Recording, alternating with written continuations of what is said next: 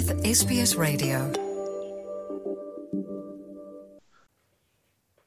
Queensland ਦੇ 골ਡ cost ਉੱਤੇ ਹੋਏ ਡਬਲ ਹੈਲੀਕਾਪਟਰ ਹਾਦਸੇ ਦੀ ਜਾਂਚ ਸ਼ੁਰੂ ਹੋ ਗਈ ਹੈ।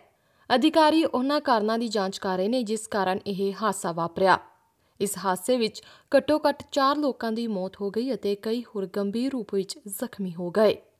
ਪੁਲਿਸ ਵੱਲੋਂ ਪੁਸ਼ਟੀ ਕੀਤੀ ਗਈ ਹੈ ਕਿ ਹਾਦਸੇ ਵਿੱਚ ਇੱਕ ਹੈਲੀਕਾਪਟਰ ਦੇ ਪਾਇਲਟ ਅਤੇ 37 ਤੋਂ 65 ਸਾਲ ਦੀ ਉਮਰ ਦੇ ਤਿੰਨ ਯਾਤਰੀਆਂ ਦੀ ਮੌਤ ਹੋ ਗਈ ਹੈ।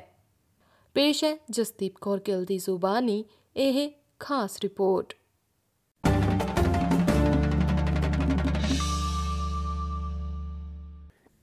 ਹਾਦਸੇ ਵਿੱਚ ਜਾਨ ਗਵਾਉਣ ਵਾਲਿਆਂ ਨੂੰ ਪਰਿਵਾਰ, ਦੋਸਤਾਂ ਅਤੇ ਭਾਈਚਾਰੇ ਦੇ ਮੈਂਬਰਾਂ ਨੇ 골ਡ ਕੋਸਟ ਉੱਤੇ ਇੱਕ ਯਾਦਗਾਰ ਸਥਾਨ ਉੱਤੇ ਸ਼ਰਧਾਂਜਲੀ ਭੇਂਟ ਕੀਤੀ।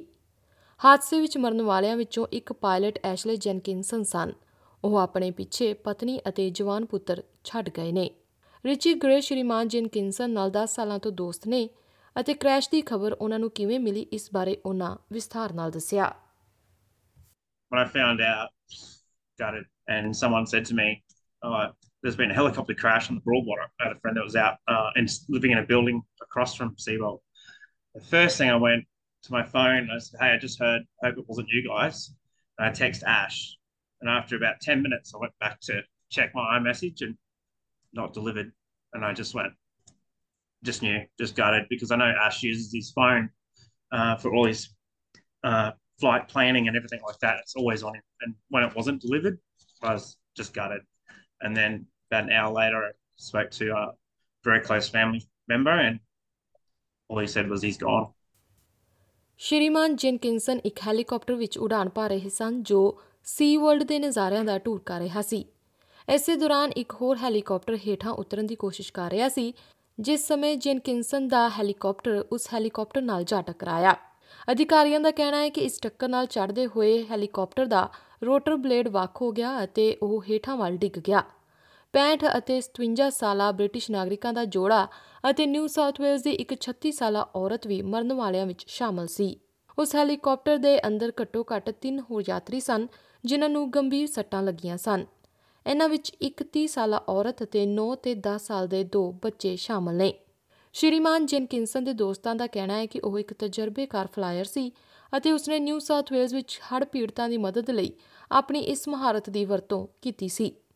ਡੀਨੀ ਵਾਈਟ ਨੇ ਇੱਕ 40 ਸਾਲਾ ਬਜ਼ੁਰਗ ਨਾਲ ਮੁਲਾਕਾਤ ਕੀਤੀ ਜੋ ਜੈਨਕਿਨਸਨ ਦੇ ਹੁੰਦਿਆਂ ਨਾਰਦਰਨ ਨਦੀਆਂ ਦੇ ਖੇਤਰ ਵਿੱਚ ਹੜ੍ਹਾਂ ਦੌਰਾਨ ਲੋਕਾਂ ਨੂੰ ਬਚਾਉਣ ਦਾ ਕੰਮ ਕਰ ਰਹੇ ਸਨ he just came down out of the sky like an angel, just picking stuff up, dropping it out, rescuing people, dropping vets in to try and get horses out of uh, of difficult terrain and get them to cross through floodwaters. And yeah, but mainly it was just um, flying into quite difficult situations and bringing hope and and and supplies to people who hadn't um, had any food, didn't have any toilet paper, didn't have nappies for their babies, and so he would he would land and um, and distribute those items. Ash had an enormous impact on Ballina and the people that whose lives he touched.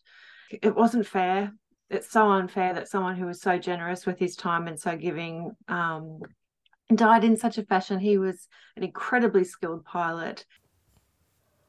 ਦੂਸਰਾ helicopter control ਤੋਂ ਬਾਹਰ ਹੋ ਗਿਆ ਪਰ ਸੁਰੱਖਿਅਤ ਢੰਗ ਨਾਲ land ਕਰਨ ਵਿੱਚ ਕਾਮਯਾਬ ਰਿਹਾ ਇਸ ਵਿੱਚ ਸਵਾਰ ਕੁਝ ਲੋਕਾਂ ਨੂੰ ਮਾਮੂਲੀ ਸੱਟਾਂ ਲੱਗੀਆਂ ਘਾਤਕ ਦੋਹਰੇ ਹਾਦਸੇ ਦੇ ਮਲਬੇ ਦਾ ਹੁਣ ਬਰੀਕੀ ਨਾਲ ਨਿਰੀਖਣ ਕੀਤਾ ਜਾ ਰਿਹਾ ਹੈ ਕਿਉਂਕਿ ਜਾਂਚਕਰਤਾ ਇਹ ਪਤਾ ਲਗਾਉਣ ਦੀ ਕੋਸ਼ਿਸ਼ ਕਰ ਰਹੇ ਨੇ ਕਿ ਹੋਇਆ ਕੀ ਸੀ ਆਸਟ੍ਰੇਲੀਅਨ ਟਰਾਂਸਪੋਰਟ ਸੇਫਟੀ ਬਿਊਰੋ ਦੇ ਚੀਫ ਕਮਿਸ਼ਨਰ ਐਂਗਸ ਮਿਸ਼ੇਲ ਦਾ ਕਹਿਣਾ ਹੈ ਕਿ ਦੋਵੇਂ ਹੈਲੀਕਾਪਟਰਾਂ ਨੂੰ ਰੇਤ ਦੀ ਪੱਟੀ ਤੋਂ ਚੁੱਕ ਲਿਆ ਗਿਆ ਹੈ ਤੇ ਉਹਨਾਂ ਦੀ ਜਾਂਚ ਕੀਤੀ ਜਾਵੇਗੀ Whilst it has been very tragic that four people have lost their lives and many families are mourning this morning, uh, we could have had a far worse situation here. And uh, the fact that that one helicopter has managed to land has been quite remarkable.